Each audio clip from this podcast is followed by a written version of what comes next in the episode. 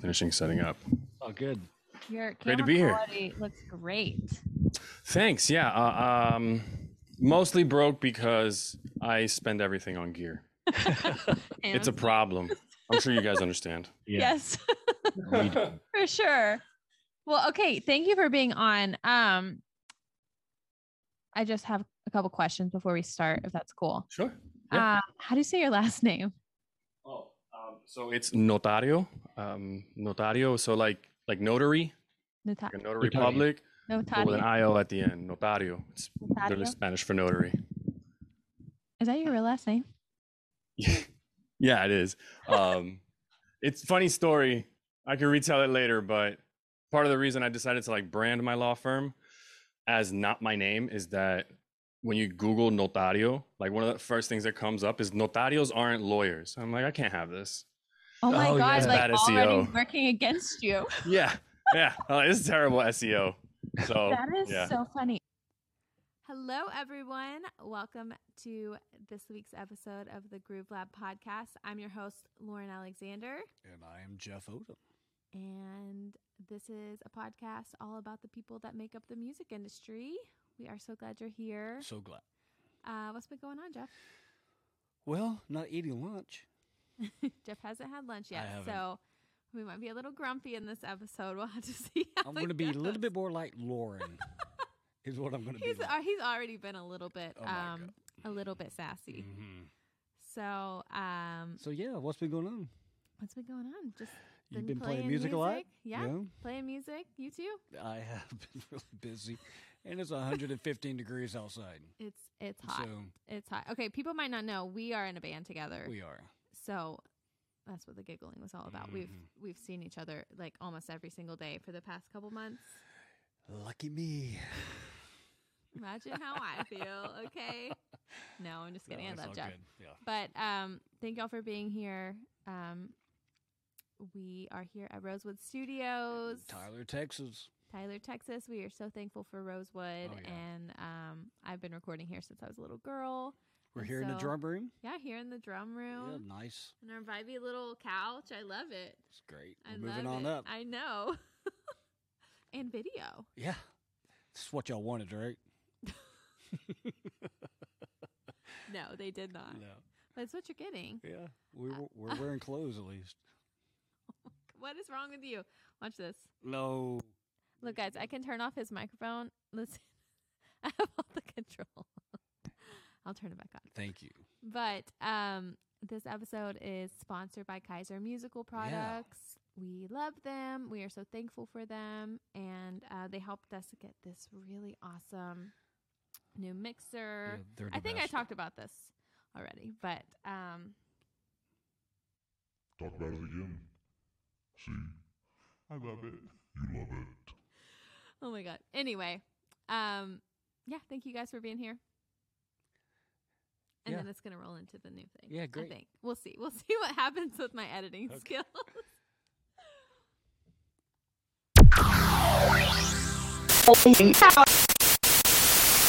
Our guest today is an attorney and educator who represents independent artists and brands through his firm, Music's Favorite Law Firm, and provides content to artists through his production and educational company, Apollo's Counsel. Please welcome Roger. Hey. you actually had something. Oh, it's great. Oh, I'm loving it. I, just- got it. I got a new toy. So yeah. You guys are Exciting. you guys are pros. it's fantastic.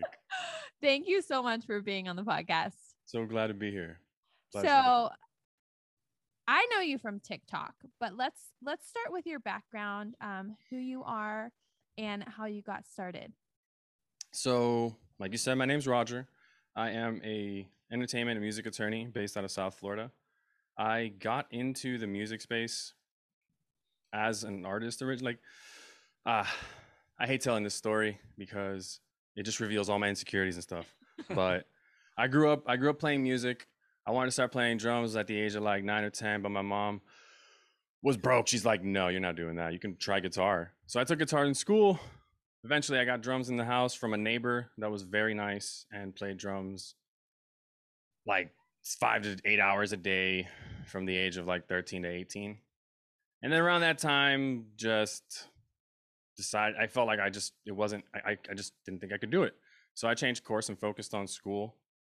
And then realized that I wasn't going anywhere with school. And I was like, how do I get back in music? And I realized I had a philosophy degree at that point. So I said, okay, let's go to law school and help them out legally. And that's exactly what I did. I went to law school, finished up, and just started my own law firm. I technically went indie. That's, That's awesome. cool. Yeah, man. Yeah. That's a route. Yeah. So at what point would would someone need a music lawyer? As soon as you can afford one. Like realistically. And I'm not even I'm not even trying to like sell my services. You can hire anybody. It doesn't have to be me. But as soon as you can afford somebody, um, it'd be it's good to have at least a consultation or something just to like get their perspective on how your things are set up, what you may need to do next, right? Because not everybody needs to spend five, ten, three, you know, their whole budget. No, nobody should spend their whole budget on legal, first of all.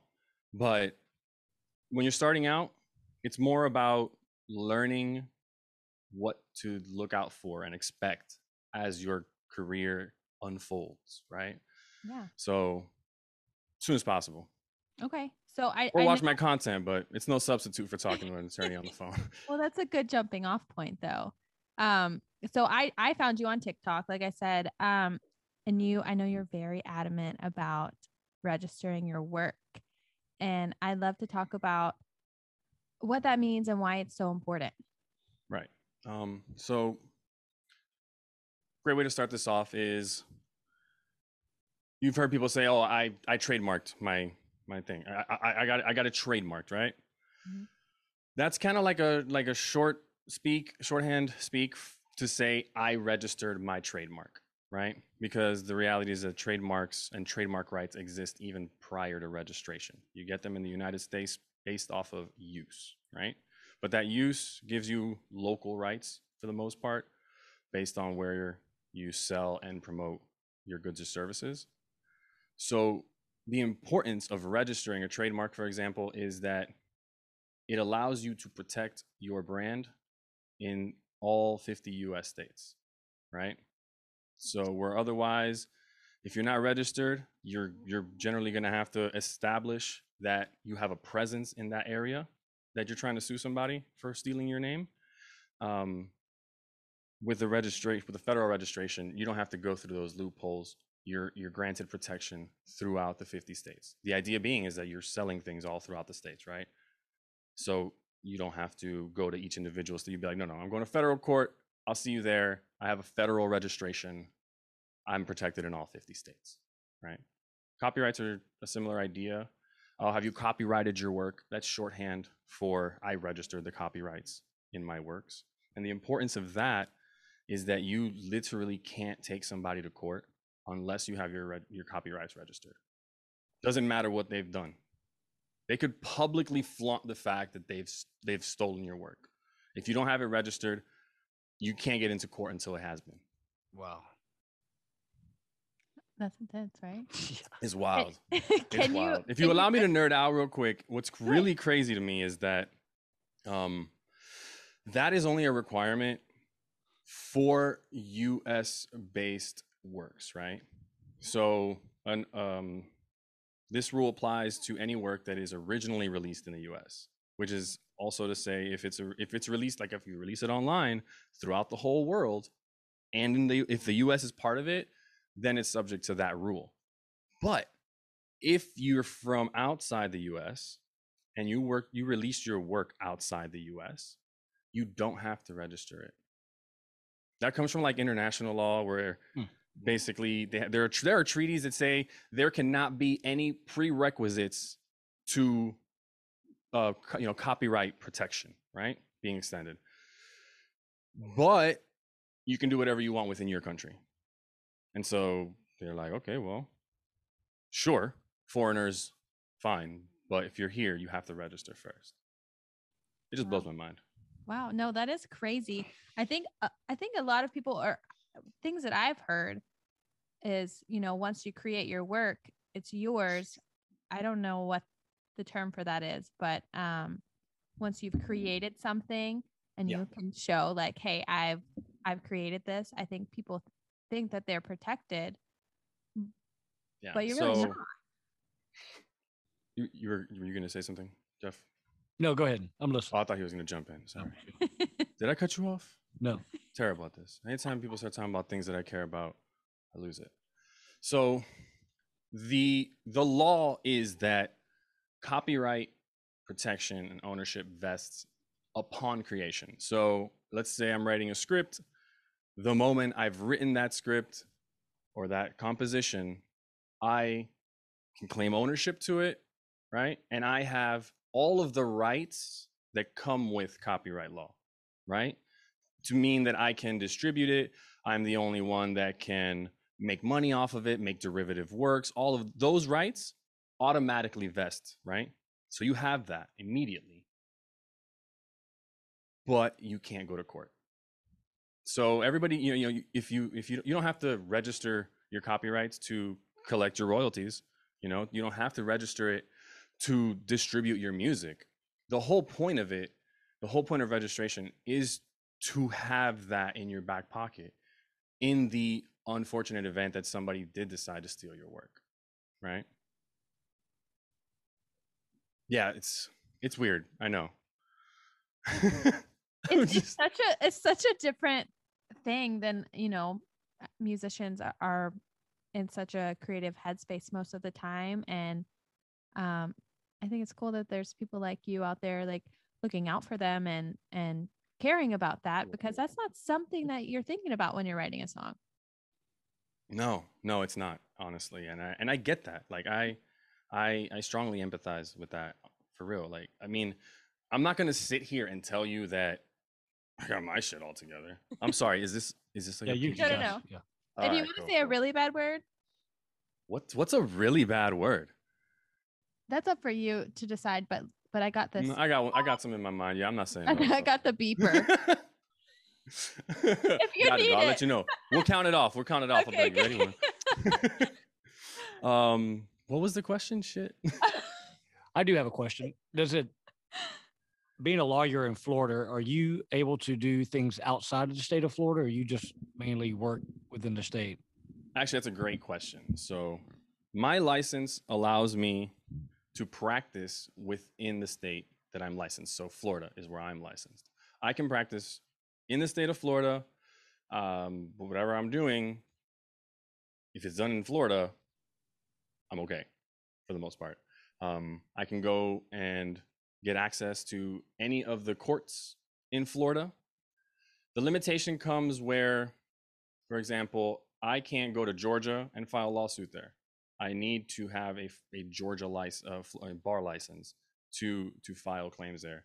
I can't go to Georgia and s- establish a practice there, right?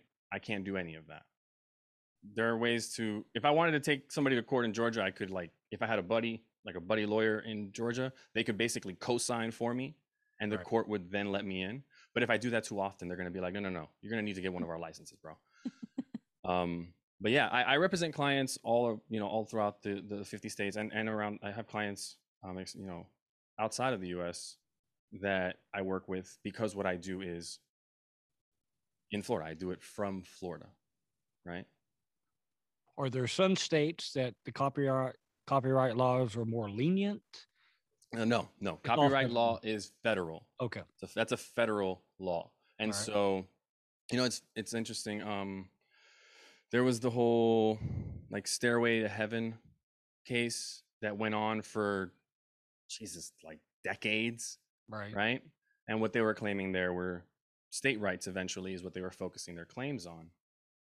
And pretty much the whole way, they're just like, dude, this is not a, a state law, and because it isn't federal law where federal and state law talk about the same thing federal law trumps right and copyright that's the same case the Gotcha. only time the only time there is a state copyright claim that can potentially be made is if it is a creative work that is that hasn't been or wasn't at the time of its creation extended copyright protection under federal law which the best example would be sound recordings. Um, prior to prior to the 70s, they did not. That was not accorded any uh, copyright protection. Right. So something like that, you can try to make a state claim, but for the most part, all of it is covered by federal copyright law. And didn't Tom Petty go through something similar? Probably. Someone ripping off one of his songs. I can't think of it right now. Probably shouldn't have brought it up. But uh, No, hey, you know, No, Jeff. like, this is why I ask usually if if anybody's going to bring something up specific, I like to be able to look things up first because I'm going to be completely transparent in the sense that like the thing I geek out most in like personally is music. Um, what I can speak on the most is the relation between law and music, and I love helping artists set things up in a way. But I'm not like a law nerd in the sense that I'm not like chasing around for the latest cases that come out that are going to be like sensational or something because realistically that's just applying laws that have been in existence already, right? So it's tough because people are like, "Oh, can you do a video on this case or that case?" and I'm like, I don't really care about talking about cases, you know? Like, Good. she but um yeah so i always ask people when they're bringing me on it's like if you're gonna bring up anything specific or any anyone specific or whatever off the let know ahead of time so we can Right. actually discuss it you know Yeah. Um, so I have a question about what kind of, I guess, training do you do um, differently than like a, a different kind of lawyer? How do you, how did you get to be a, a music lawyer? you guys you guys are really good at these questions Oh my gosh, thank you. Jesus. Jeez. so i'm gonna guess you i'm gonna guess you write all the questions lauren she just jumped in immediately like yes thank you You- this is our yeah, relationship. yeah, yeah. I'm her Mhm. drummer, and so re- yeah. oh look at that I was gonna say in real life, but this is real life. So Yeah, I yeah. just is it though lane what I after 2020 I hope not. what is real it is weird because I see you on my TikTok all the time, and I, I don't know. Throw me for a loop.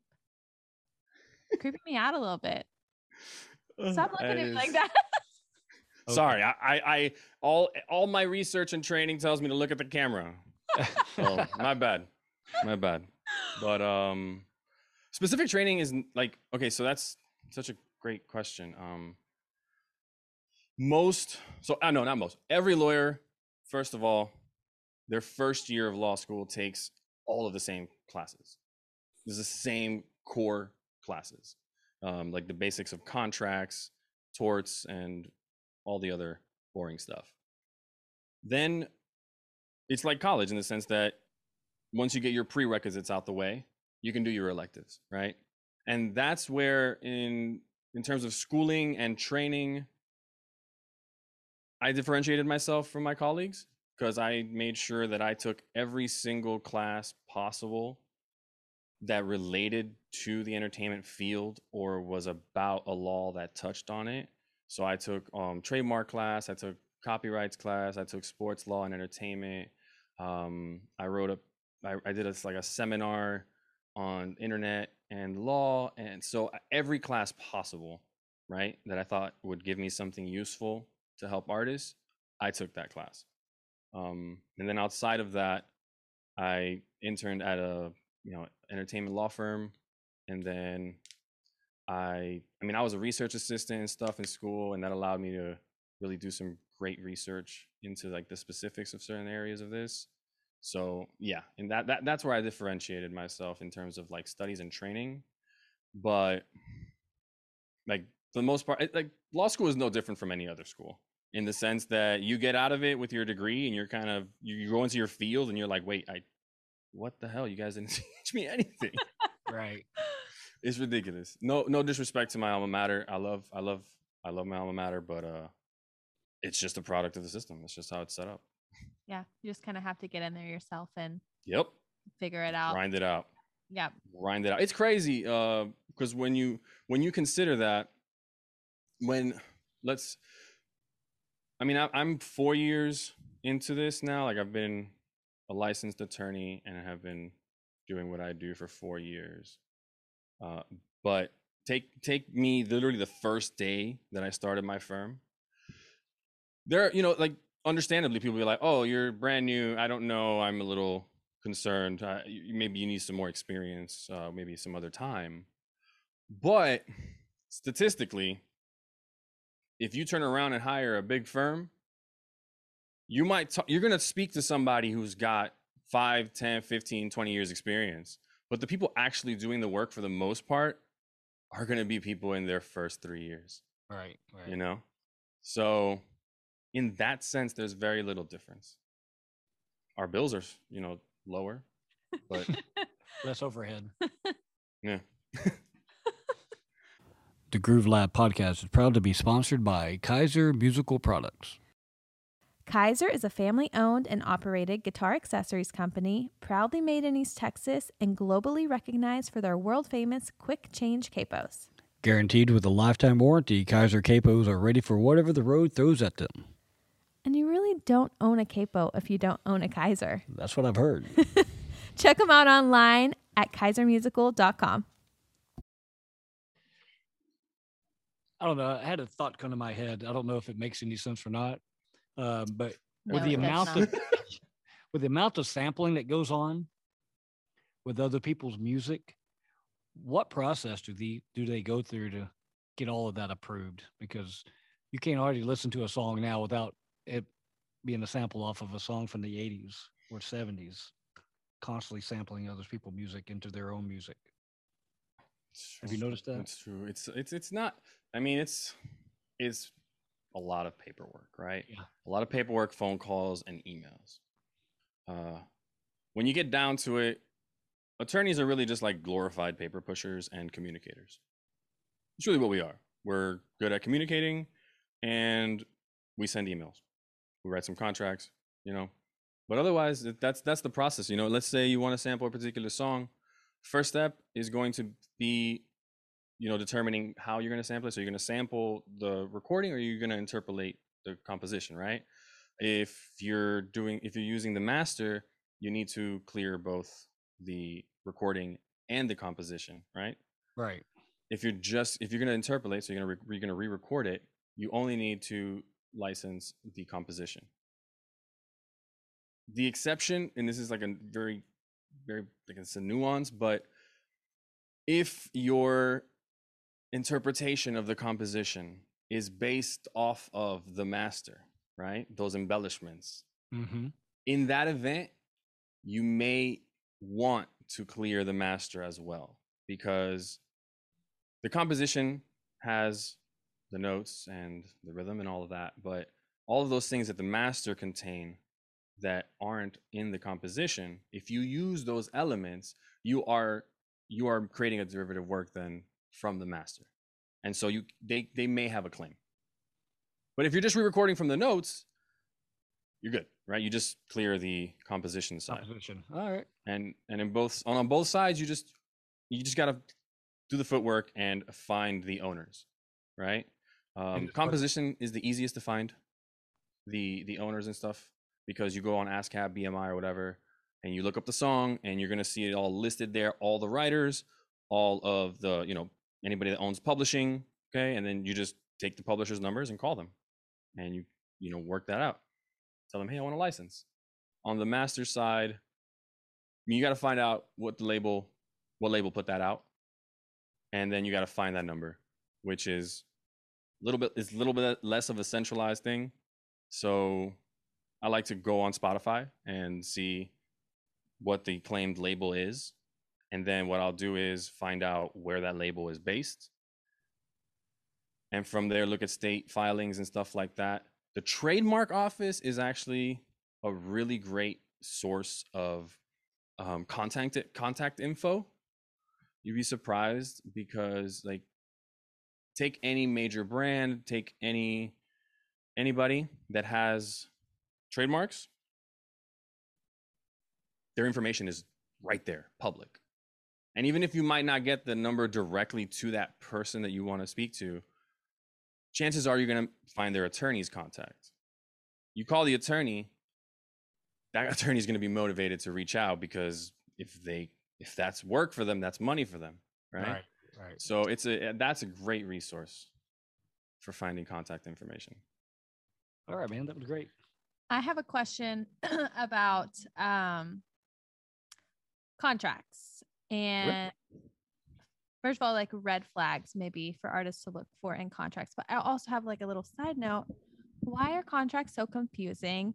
They're written in like their own little kind of language. Is that something they teach you in law school? Is it It's called legalese. us? Yeah, Is it to confuse? literally called legalese. it's like I'm So- really curious. What what's the it's deal? with funny that? no they actually don't teach us th- those words in law school in the sense that it's not like we have a vocabulary class where they're like okay so the meaning of heretofore is we don't really even know what that means right? Just like oh yeah going forward this is what it is and that's that's what it is but we pick that up contextually and i'm trying to i recently i recently launched like a contract shop so i'm like selling forms. If you can't afford my services for contracts i'm trying to like put these up at a lower you know cost. And one thing that i'm doing is consciously attempting to make them simpler right? Easier to like you know understand and digest. But that takes a, a a conscious effort to do right? To sit there and be like okay this is how how do i say this in a way that says the same without being confusing? That takes so much time and effort and is completely contrary to the way that the legal industry generally drafts contracts. Most contracts are form based in some way. So even if you're not you see if what you're looking at isn't exactly a form that somebody grabbed and just threw at you it's at least based on forms. Um the most common thing would be to frankenstein something right that's about as custom as that's the most custom most common form of like a unique contract you're to get right? Most commonly, that's to be the case. It's to actually just be a Frankenstein of a bunch of other forms. Very commonly, it's literally just that form. And the reality is, is that if I find a form that fits your needs, why would why would we take extra steps? It's just to cost you more money because it's going to take me more time. We're going to use a form.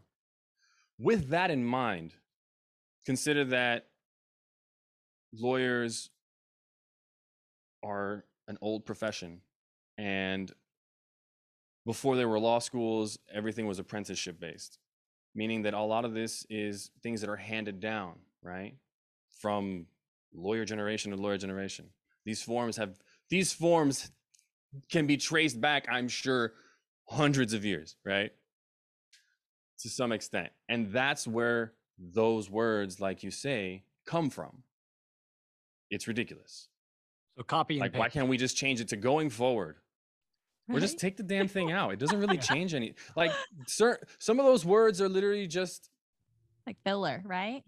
yo, they just like to look pretty and. But the truth is, it's not like we. It's not like the legal industry is consciously going like, oh, you know what? Let's keep those words because they make us look fancy and allow us to charge more. That's not it. It's just like it takes more work to th- process. Do I need that word there? So it's just like, okay, you know, Yeah, yeah. the no, courts that, are makes, used to reading those words. that makes sense. Yeah. Yeah. but that's like but that's like those words like i said like heretofore and uh stuff like that if you're talking about things like mechanical royalties right Mecha- you know mechanical rights those other words those are industry words right those aren't those aren't legal those aren't legalese they have legal implications they have legal definitions and stuff but they don't come from that's not true either because the lawyers make the law yeah i'm sorry man we suck Truth is, nobody knows. That's right. We're everybody's just doing their best. That's That's absolutely what it is. Everybody's doing their best. Oh my gosh, I love it.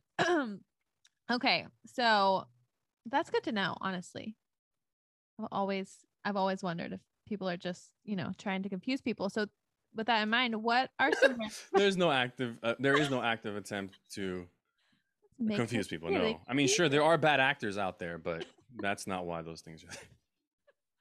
Well, what are some besides like heretofore and all those other things? What are some like red flags to look for, or, or like in a contract? What are some things to look Yeah. out for for artists? So, I want to preface this with saying that what is a red flag to one person would may be a green flag to another, right? So if you run a label and you're gonna sign an artist, if I'm representing you, the label, I need you to I need you to acquire the rights to masters and stuff, you know? At least to some extent. That's a green flag for you if it's in there. But if I'm representing the artist, to a certain extent, it becomes a red flag. How much are they taking? Is it reasonable? Do we want to give it to them at all? Right? So I want to preface it with that. Going from there, the red flags come from the actual deal itself. Um, because that's what it- like contracts are just they're just a paper form. Actually, contracts don't have to be in writing, first of all. Um, but when we're talking about the written paper form of a contract, it's just the formal formalizing of a deal. And so the red flags come in where it's like, is this proportional, right? Are you giving as much as they are? Is this fair, right? And then aside from that, does it even make sense for this person to have such a right? For example, if you hand me a management contract and the management contract says that the manager will own the masters, huge red flag because that's out of context and out of general practice. I'm not saying it's it, it can't be fair. You may be you may explain the situation to me and I'm like, all right, that's cool. Because maybe the manager's like, look, I don't want a 20%. I'll take your masters and I'll, I'll even put some money behind you, right? You tell me something like that, maybe, maybe, right? I'm personally, I'm more of a own your shit kind of person, which is why I started my own law firm. Um, not only, not only does owning your stuff create a potential for greater, uh, you know, revenue in the future, but for me, mostly it's about control, right? The more hands are in the pie, the less you can control where that pie goes and what you do with it. And that to me is the ultimate thing. Like that's the most important thing for me. I because I, art art in my opinion should just be free. Like not like free like nobody pays for anything, but like it should be allowed to be what it is. Artists should be allowed to do and create as it flows. But if you don't have control, you you lose that ability to just freely express yourself. Yeah. You know, control is important. Yeah, I totally agree with that. um, let's talk about TikTok.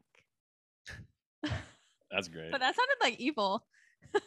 Let's talk about it. oh, oh wait, hold on. Are you struggling psychologically as well? Let's talk about TikTok. That's great. I'm sorry. Um, I'm I'm, I'm so I, I I'm so excited to talk about this. I can't I can't talk about this with my lawyer friends for the most part. So please, talk about it with your TikTok friends. right? Um, so let's talk about when you got started with TikTok and how it's been. Let's let's talk about all of it. Um, I didn't expect that question. Okay. I'm sorry. No, it's great. I love that. I, I love being surprised, right? Um, so I I I I had a- I had TikTok came on my radar probably around the time I graduate I finished law school. Um, and I really started trying to like I started paying attention a little more around 2018, 2019, right? Um, and I had I created an account solely for the purpose of reserving the name I wanted, right? I wasn't ready to really start using the the platform anything like that. But I knew that it was I was like this is clearly going somewhere and I want the name not only that's mine but that I want, right? it's a great name too. um so that's sort of like how that sorry i created that account and then i didn't do anything except maybe watch for like very loosely um until this year is when my content creation really ramped up overall right so over the last four years i i don't have like much of a of of a uh, track record at all with social media. The reality was that I didn't even have an I never got an Instagram until I started my law firm, right? Um, I mean, it's not like I lived under a rock. I still managed to stay tapped in, but I just it I'm easily distracted. It is severely uh, seriously a problem, and I was like, yeah, I cannot have these apps on my phone. It's bad enough having Reddit. oh well, we'll do, we'll, we'll figure it out when we get there. And then eventually we did. We got we started the business and we started the Instagram for it. Um, but even then, like for the last until January of this year, I was not the social media presence that I have been eh, since January 18 of this year. And since then, it's been a blast. I've honestly been having a great time. It's been so much fun just honestly doing whatever the fuck I want. Like, like, it's just f- great. And then to see the reactions from people. My favorite thing is when I create a post that actively is like roasting artists and they're in the comments. They're like their favorites. They're like, oh my God, that's me. I suck. I honestly, I love that. That's that's so much fun for me. But also in a much more real sense, it, you know, when people when people you know, they're like, this has been really helpful actually. Um, this actually just came up for me, so this is perfect timing. Like those comments, they mean the world to me. Um, because that's why I do this, you know? Uh, that's why I bought that's why I bought all this gear that I'm still learning how to use because I'm an idiot. Yeah, man. Anybody watching this that's going to start their social media journey and has no understanding of like video and content production gear, like just literally start literally start as simple as possible because I got I got a decent camera 2 years ago. And like literally 2 weeks ago or 3 is when it literally all clicked for me like the whole exposure right? Camera exposure it finally clicked for me after two years. And i took i took photography in high school but that was so long ago you know? It yeah start simple y'all because it's ridiculous. It's it's a lot of like the more components you add to your setup the more likely something goes wrong the more you have to learn about. Start with one piece of gear ideally sound and then lighting and then you can jump to a camera. But um I am on a tangent. no, you're No, I'm good, you're enjoying it. Yeah. Okay, okay, thanks. yeah, you're doing. No, it's so cool though. I I scrolled back um as far as TikTok would let me and I was looking at um your videos and it was cool to see like I think like M- March maybe or maybe I'm wrong with the date. But you had like there's some videos with just like barely any views, you know, and it's cool to see like where you've come and honestly a- short amount of time cuz now you've got like over 3000 TikTok followers and you've got people that like come to your page for help and for information and it's just cool to see. It's really nice actually. I'm smiling because yeah, you're right. It's it's been nice. Um there are people that have grown faster than me in less time. Uh but there's still a sense in which I didn't think I was going to build a following and community as quickly as I have um, on TikTok. And to say like I I remember I remember hitting a thousand followers and I was like, wow, that was so much sooner than I expected. Guys, I'm not ready to go live. I was expecting to do this like in a month or so. And that was March. You know, I still haven't gone live. Uh I'm working up to it. That's I'm working intense, up to it for sure. Honestly. But yeah, I gotta I gotta take some of those posts and and and like re like put them out again. Yeah, because There are some there that I'm very con- like I, I I'm I'm like damn, I love that one so much. Nobody saw it. Yeah, I'm gonna have to put those out again. totally thanks. That that means a lot. It really does. I've put in the work. Um, it's been it's been rough, and I want to say something like, I, like I said, mid January is when I started taking this stuff seriously, and my contemporaries, so to speak, right, people that I noticed starting at the same time, watching our accounts grow in their own ways. Some people have grown faster, some people have grown not as quickly. And f- to be clear, like all of my points are reference of reference are other are, are artists. You know, I I'm I have no I don't follow lawyers like that to compare my account to, but I've noticed um, a lot of artists that started on TikTok at the same time as me having trouble growing um, at the same pace, and like I see them get down on themselves sometimes, and that's hard for me to see because I mean obviously that comes from comparing yourselves to others and I just want to be clear that if anybody out there is like, how does this attorney have more followers than me? He's just an attorney. I mean, I agree with you.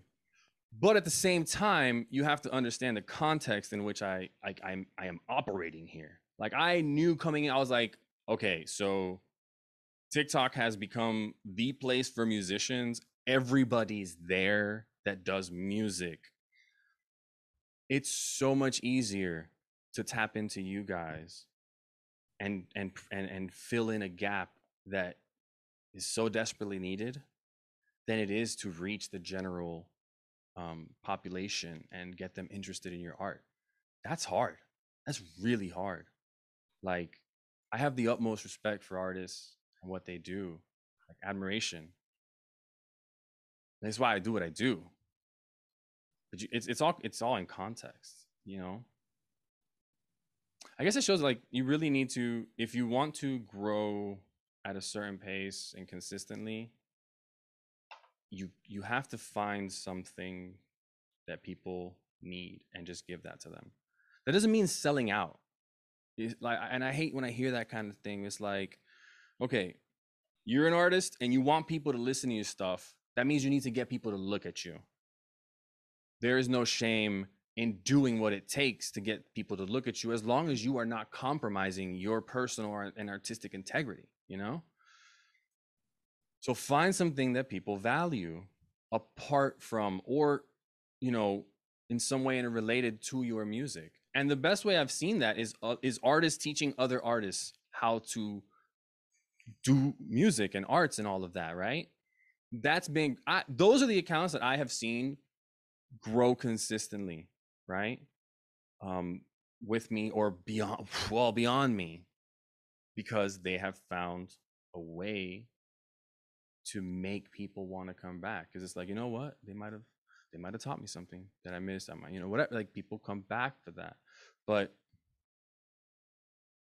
if if you're if you're just gonna rest on the laurels of your art, it's not gonna happen. And that's literally how the stereotype of the starving artist came about to be, you know, because society, in a sense, told us for the longest time that if your art is good, you'll be discovered. And it's ridiculous. Yeah. Like that hasn't been a thing for so long, right?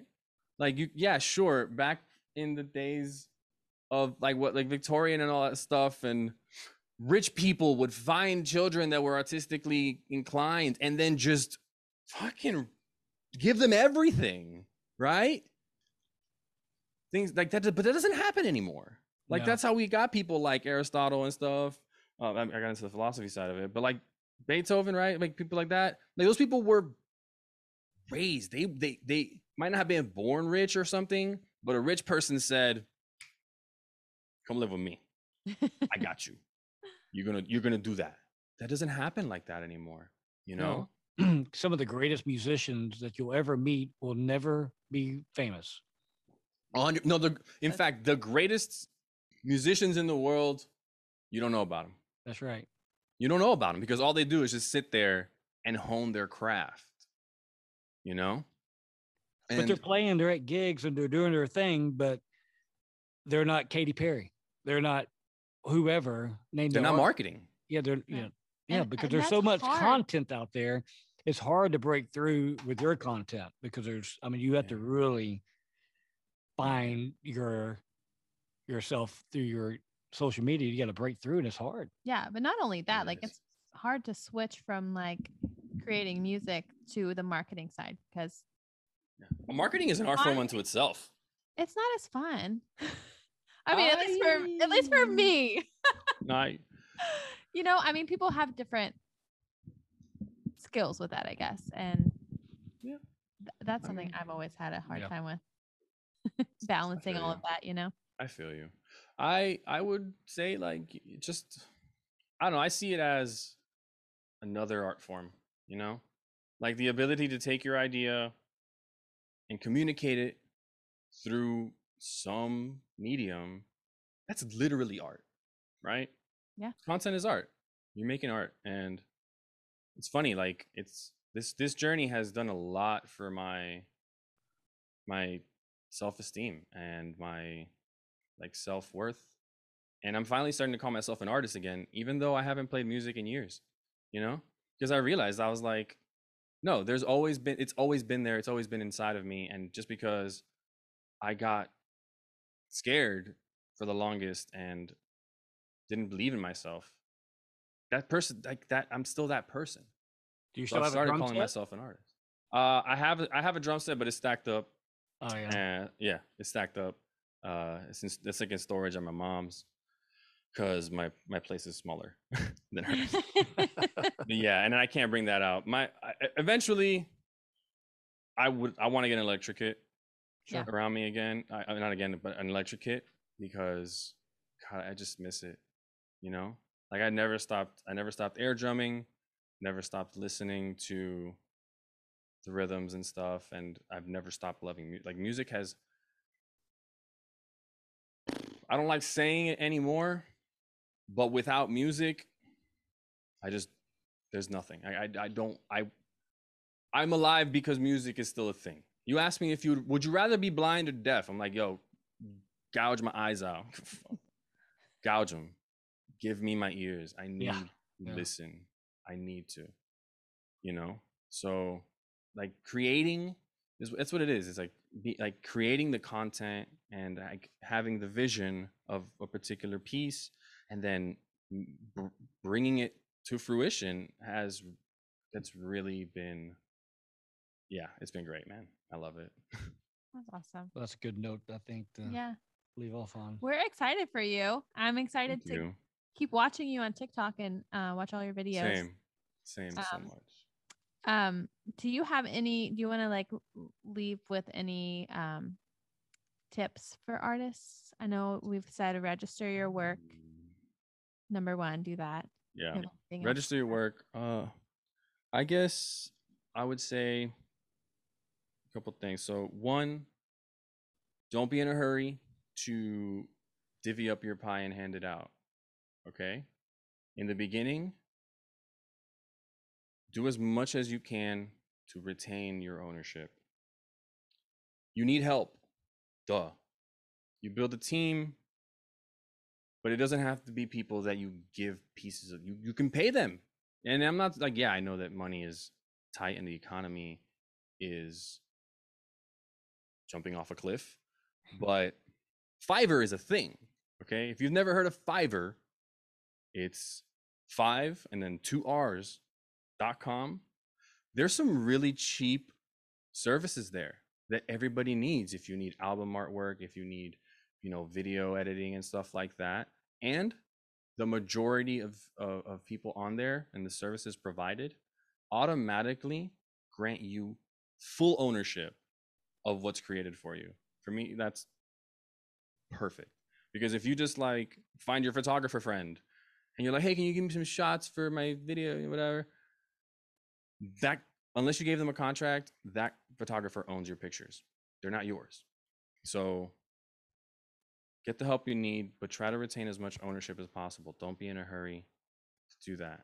And um, anybody out there that's drooling over getting signed to a major label or whatever some of y'all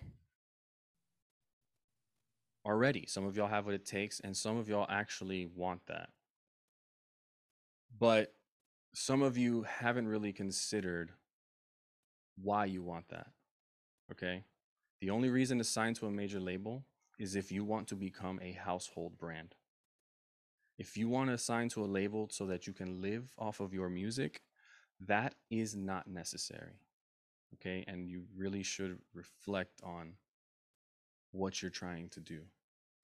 because if you get that and it turns out to not be what you wanted,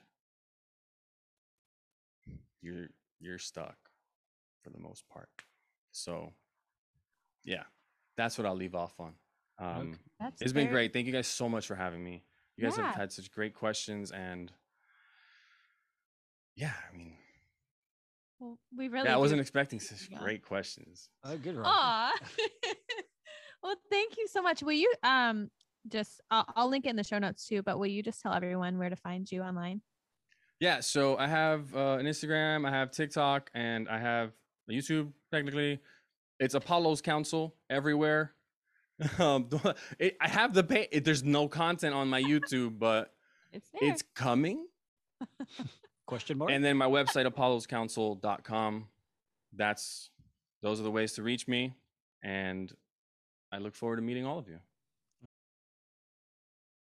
Hey, this has been Roger from Apollo's Council, and thanks for listening to the Groove Lab podcast this week.